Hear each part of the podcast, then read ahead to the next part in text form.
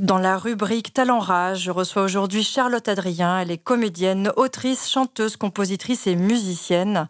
En 2018, elle a créé le projet musical Charlotte Adrien avec ses acolytes Samuel, Sergio et Christopher. Sa team, son groupe, comme elle aime le préciser, un projet transversal de musique pop électro mêlé à de la poésie contemporaine. Elle sortira son premier EP en novembre prochain. Elle est avec moi pour vous en parler. Bonjour Charlotte. Salut Marie. Comment vas-tu? Bah super. En ces temps un peu particuliers. C'est ça, c'est des temps très particuliers, euh, mais c'est aussi un espace de réinvention. Du coup, euh, j'aime bien ce moment. J'aime bien ce moment euh, de combat aussi, parce que je pense que tout le monde se prépare beaucoup à une sorte de lutte, et ça c'est hyper intéressant. Et après, sur le plan artistique, évidemment, ça a été très suspendu, mais je sens qu'on est tous en train de retomber sur nos pattes et de faire autrement. S'il faut, on ira dans la rue. mais oui, rien n'arrête les artistes. Non, rien. Alors en quelques mots, euh, d'où est venue cette passion pour l'art de la scène et de la musique? L'art de la scène, ça m'est venu en, à un spectacle de Peter Brook, Hamlet, en anglais. Je comprenais rien et je comprenais tout. C'était extraordinaire. Et là, je me suis dit, OK, je vais faire ça. Et ensuite, euh, quelques années après, je suis partie en Biélorussie, à Minsk. Et là, j'ai fait une formation hyper pluridisciplinaire. Et hum, le mélange m'a intéressée, en fait. En fait, je faisais le conservatoire de Marseille et une fac de sport euh, avant. Je trouvais pas mon compte dans la séparation des registres. Et à Minsk, tout était mélangé et du coup là, j'étais à ma place en fait. Et j'ai une de mes profs de Minsk qui a fait une sorte de concert euh, très poétique, euh, très beau. Et mm, en sortant de là, je me suis dit que en fait ça, ça m'intéressait vraiment. Cet endroit de, mm, bah, comme tu dis, un peu transdisciplinaire, quand tout se décloisonne et que tout est perméable. ça, ça m'intéresse beaucoup. Ouais. Ok, donc euh, la scène, euh, la musique, la musique, ce groupe, comment, euh, comment a-t-il débuté? Ah oui, la musique, en, fait, c'est juste que quand j'étais petite, on m'a mis au piano pendant huit ans. Du coup, j'en ai fait beaucoup, mais c'était classique, très classique. J'ai toujours continué un peu à composer des bidules, comme ça, et puis des paroles, comme ça, à Minsk, au départ. Ensuite, j'ai eu une première forme, une première proposition avec un groupe de Paris qui s'appelait le Fantôme, qui est avec Romain Thiriakian, Pablo et Guillaume. Et hum, on a fait une proposition au Théâtre des Carmes qui était super. Et ensuite, j'ai déménagé à Avignon. Et là, j'ai rencontré euh, Sergio, Christopher et Samuel, qui sont devenus euh, mes camarades de, musique, poésie, euh, électro, voilà. Ce projet musical, il est né en, donc en 2018. Comment ça a démarré Est-ce que tu as des petites anecdotes à nous raconter? Ah ben j'en ai une très belle. c'est que on devait faire un concert au théâtre de Loul qui était prévu en mars. J'ai rencontré Sergio, euh, Chris et Sam très tard, puisque je les ai rencontrés en fin décembre, début janvier. Et j'ai rencontré surtout Sergio, avec qui j'ai recomposé, réarrangé tous les morceaux. Et puis ensuite, on est allé au Théâtre des Carmes pour faire une résidence, pour préparer le concert. Et en fait, euh, on est tombé très amoureux avec Sergio. Du coup, euh, comme on n'osait pas le dire aux autres parce que bah on était tous, on se découvrait, on n'a rien dit pendant trois mois. Et après, euh, on l'a annoncé, les gars étaient super contents et voilà, c'était rigolo. Ça n'a pas été trop dur pour vous ce confinement? En fait, euh, le P on devait le sortir en mars et fin mars et on devait commencer à le sortir fin mars. En fait, la semaine où on a été confinés, moi, j'étais à Grenoble, sur la scène nationale de Grenoble, pour jouer un solo de théâtre mis en scène par Alain Timard. J'ai fini mes raccords lumière à midi. Et là, Nicolas Génie est venu me voir. Il m'a dit On joue pas ce soir parce que les salles de plus de 100 places sont fermées. Et là, j'étais comme remplie de, je sais pas, de, testostérone, enfin, je sais pas, d'excitation, d'adrénaline, parce que ça faisait quand même 15 jours que je rebossais mes 50 pages de texte et qu'on avait fini les répètes et que j'étais prête pour le soir et le lendemain. Donc là, tu pars d'un spectacle euh, où tu étais comédienne. Hein. Là, on n'est pas sur la musique, on est sur euh, ton autre facette. Oui. Et en fait, euh, donc ça, ça a été arrêté. Le lundi, j'étais en tournage sur une série à Montpellier, à Tandem. Et le vendredi et le samedi qui suivaient, j'étais en concert avec les gars à Toulon et à la Seine-sur-Mer. Et en fait, tout a été suspendu. Donc, normalement, dans un des concerts, on devait être filmé par cinq caméras en live et utiliser ces, images pour la diffusion de la suite. Bon, bah, on n'a pas les images, évidemment. Du coup, on a tout reporté. Euh, il y a le petit duc euh, chez qui on doit faire la grande sortie de l'EP le 14 novembre qui a maintenu, évidemment. La Seine-sur-Mer, Toulon, ça s'est reporté à 2021, a priori. Peut-être 2020 s'il n'y a pas de s'il n'y a pas de problème. On commence à sortir notre premier morceau. Au lieu de le sortir fin mars, on le sort là fin juin. Ça s'appelle Une sortie sur la Lune. On va le sortir sous forme de clip. Voilà. C'est un EP de cinq titres.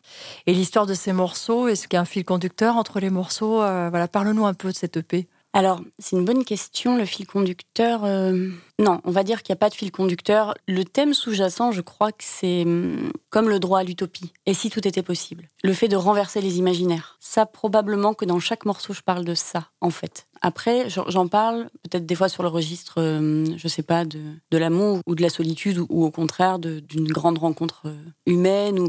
Mais en tout cas, à chaque fois, je, je, renverse un truc dans la langue ou dans la façon de regarder cette chose dont je parle. Une sortie sur la Lune, typiquement, le thème, c'est hum, et si tout était possible? Et si l'impossible devenait possible? C'est un désir qui est tellement fort, je parle d'un désir tellement puissant que j'en arrive à dire euh, que peut-être que si sur Terre c'est pas possible, alors à ce moment-là, allons habiter sur la Lune, puisqu'il faut que ce soit possible, puisqu'il faut qu'on puisse mettre en place nos désirs.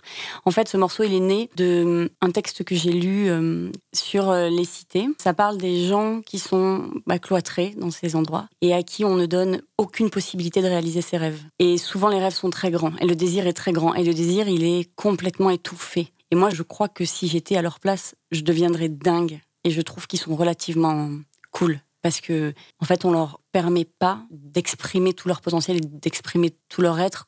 Ça c'est la petite chose dont je parle, ce désir qui ne peut pas être exprimé, comment l'exprimer si tout était possible? Et du coup j'en ai fait une chanson où je, fais un parallèle avec le fait d'aller sur la lune, ces hommes qui dans les années 60 euh, ben, ces mecs sont allés sur la lune. La lune c'est ce qu'on se promet tous et c'est ce qu'on veut on veut décrocher la lune. Et du coup, c'est tout un parallèle avec ça. Et euh, si on faisait justement un parallèle avec ce confinement, c'est un super parallèle pour nous juste de sortir ce morceau maintenant parce que justement ça parle de nos imaginaires, comment on renverse l'imaginaire et c'est en renversant l'imaginaire que probablement on peut mettre en place des nouvelles choses dans nos vies.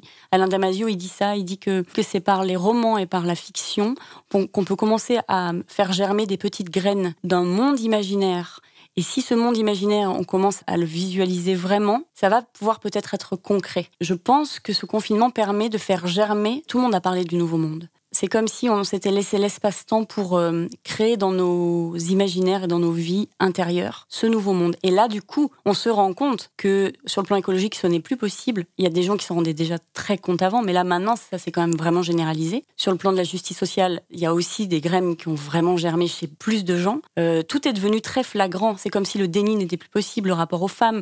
Il y a énormément de choses, bah, le racisme, évidemment, avec George Floyd, etc. C'est comme si tout ce qui se passait avant, là, d'un coup, parce que nos imaginaires ont bougé, tout d'un coup, c'est plus possible. J'attends la grande révolte euh, avec impatience. Je ne sais pas comment elle aura lieu, quelle forme ça va prendre. Hier, c'était les infirmières, les infirmiers, les hôpitaux.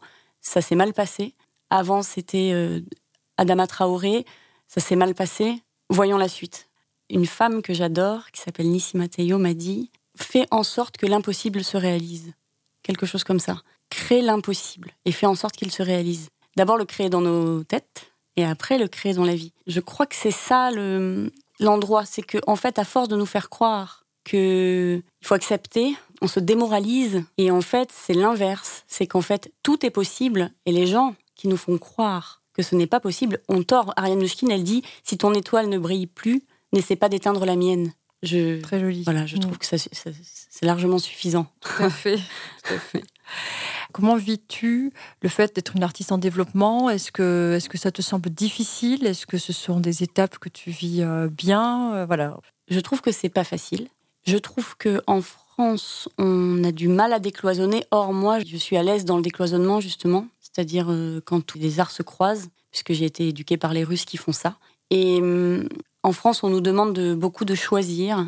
C'est un peu triste en fait. Mais je crois que ça va bouger parce que, en fait, aussi, ce dont je me rends compte, c'est que les choses, elles vont pas venir d'en haut. C'est pas tout d'un coup euh, euh, les directeurs euh, de France vont pas d'un coup décider de la façon dont, ça va se décloisonner, dont l'art va exister. Je crois que ça va venir d'en bas c'est parce que nous, les générations qui sont en train de créer quelque chose, à un moment donné, on va être tellement nombreux à créer des choses qui sont décloisonnées. On peut parler ensemble d'Emma, par exemple, Emma Domas, qui elle aussi a tendance à être décloisonnée. À force, on sera de plus en plus nombreuses et nombreux, et je crois que les directeurs de structure vont être obligés de s'y plier.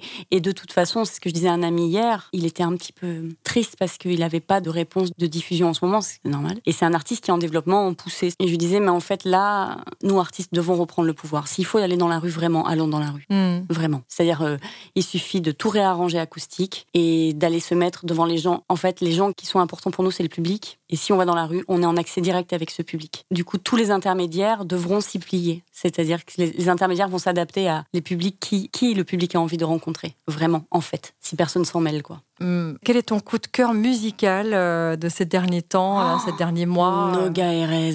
Oh là là, oh là c'est incroyable.